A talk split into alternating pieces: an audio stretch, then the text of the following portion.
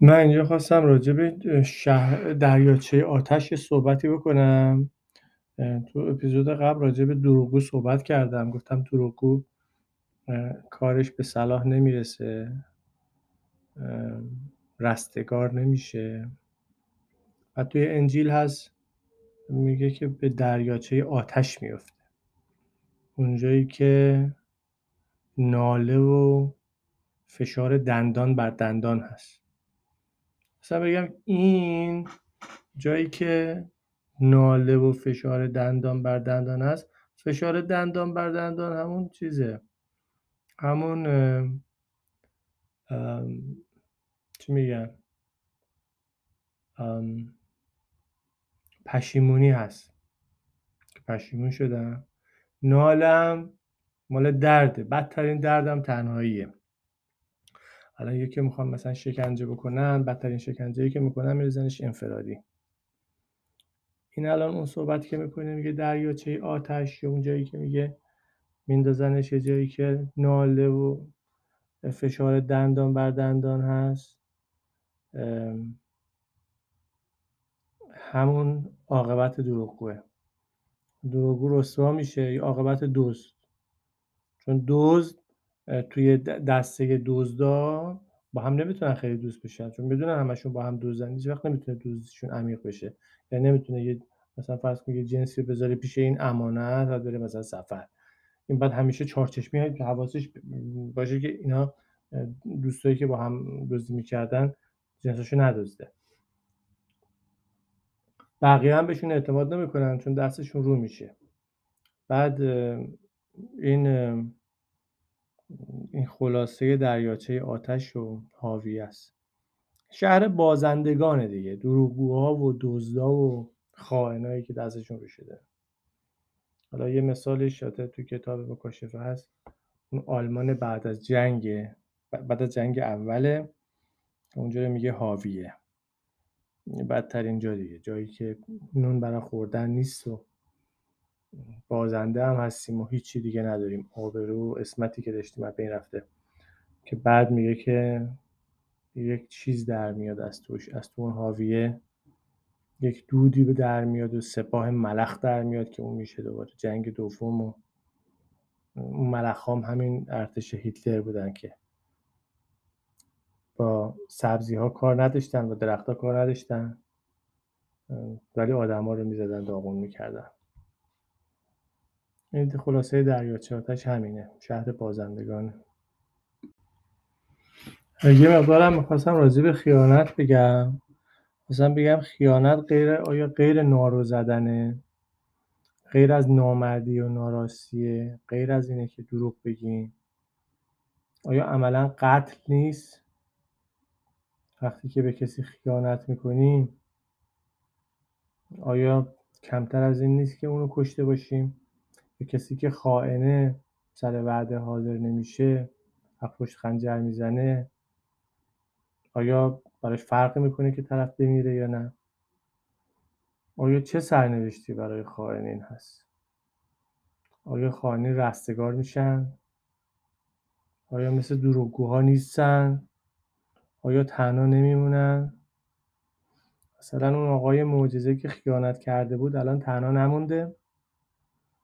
الان هیچ کسی ازش حرف و هواداری نمی‌کنه. الان مشاور سابقش که خود اونم یکی دیگه از دروغگوهاست الان اومده یه چیزایی اصلا زد و نقیض میگه اصلا معلوم نیست. اومده بود گفته بود آقای نصرالله معین که خواننده هست بیاد بشه سفیر آب در کشور.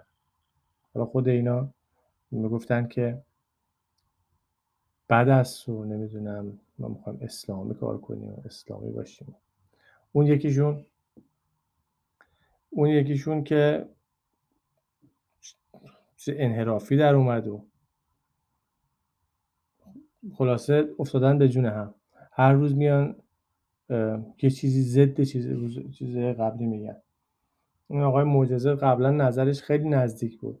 بعد اومده بود گفته بود بله اون کسایی که سال 88 می اومدن سطلا رو آتیش می‌زدن خرابکاری می‌کردن اینا آدمای نظام بودن. گفته بود اینا آدمای نظام بودن که بیان جمعیت معترض و خرابکار نشون بدن بعد بهشون حمله بکنن.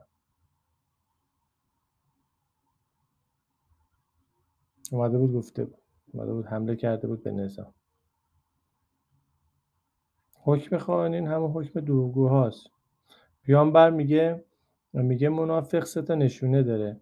میگه منافق کسیه که دروغ بگه سخن به دروغ بگه. در امانت خیانت بکنه در وعده تخلف بکنه. همین آقای معجزه تو وعده تخلف کرد دیگه. اون سر وزیر اطلاعات که دعوا شده بود یازده روز اومده بود تو خونه نشسته بود. گفته من نمیام سر کار. وزیر بعد وزیر من باشه. در وعده تخلف کرد. گفته بود من چاکر شما من مخلص شما هرچی شما بگید اوامر شما مطاعه. ولی بعدا گوش نکرد. سخنم به دروغ میگه. اون وقت اومده بود گفته بود چند بار اومد گفت لیست, لیست این فاسدان اقتصادی تو این جیب منه من الان در میاره ولی هیچ وقت در نیاورد. آخرش معلوم شد فاسدان و مفسدان اینا کی بودن. من میام به ملت اعلام می‌کنم میرم قوه قضاییه. درستش می‌کنم. فقط یه دونه فاضل لاریجانی بود که اومد توی مجلس. اونم به خاطر اینکه با مجلس در بیفته و با علی لاریجانی در بیفته و اینا. فقط سیاسی خودش شد. ولی معلوم نشد آخرش دزدا و اینا کیه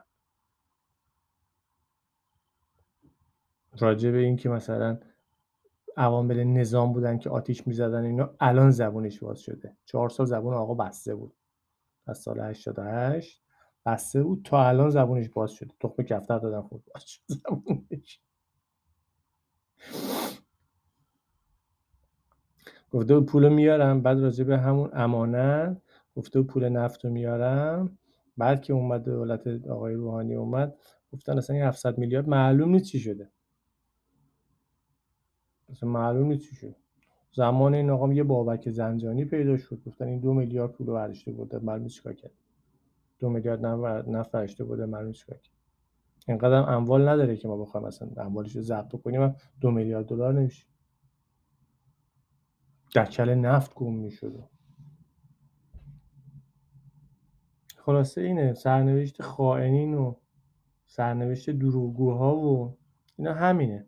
کسی که بتونه تو چشم ملت نگاه کنه دروغ اینجوری بگه پشتم خنجر می‌زنه. یعنی یعنی ترسی از این نداره. آدم میترسه. مثلا ما الان نگاه کنیم الان صد نفر جلوی من باشن صد نفر از فامیل و من بخوام جلوشون باسم مثلا یه چیزی به دروغ بگم بهشون. مثلا میترسم. آدم که دروغ نگفته باشه آدمی که راستگو باشه اصلا میترسه به یه جمعی توی تلویزیون به خود چش ملت نگاه دروغ بگه. ترسناکه. این آدمی که میاد اینطوری دروغ میگه اصلا نمیترسه. یعنی بیپروایی و جسارت خاصی داره. همچین جسارت خاصی خب پشتم خنجر می‌زنه. قتل کردن سخت بود. نمی‌تونه کسی رو بکشه. همه اینایی که خود پلیسا تو این فیلم ها نشون میده. میگه من مثلا پلیسم. میگن که حالا کسی کشتی؟ میگه نه میگه مثلا میگه کسی شلی کردی میگه آره شلی کرده ولی کسی نکشته. مثلا میترسه آدم یعنی پلیسش هم میترسه. ولی خائن نمیترسه. خائن از آدم کشی نمیترسه.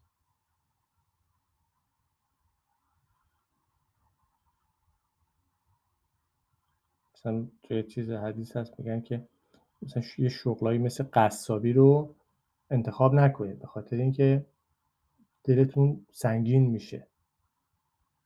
قصابت قلب میاره به خاطر اینکه خون می‌بینه آدم و گوشت تیکه پاره میگه این کارا رو نکنید حالا اینکه گوسفند یه دونه مثلا فرض کن جوجه از یه کفتر اون مثلا می‌خوای بوش میگه اون کار هم نکن. ولی حالا دروغ میگن خیانت می‌کنن.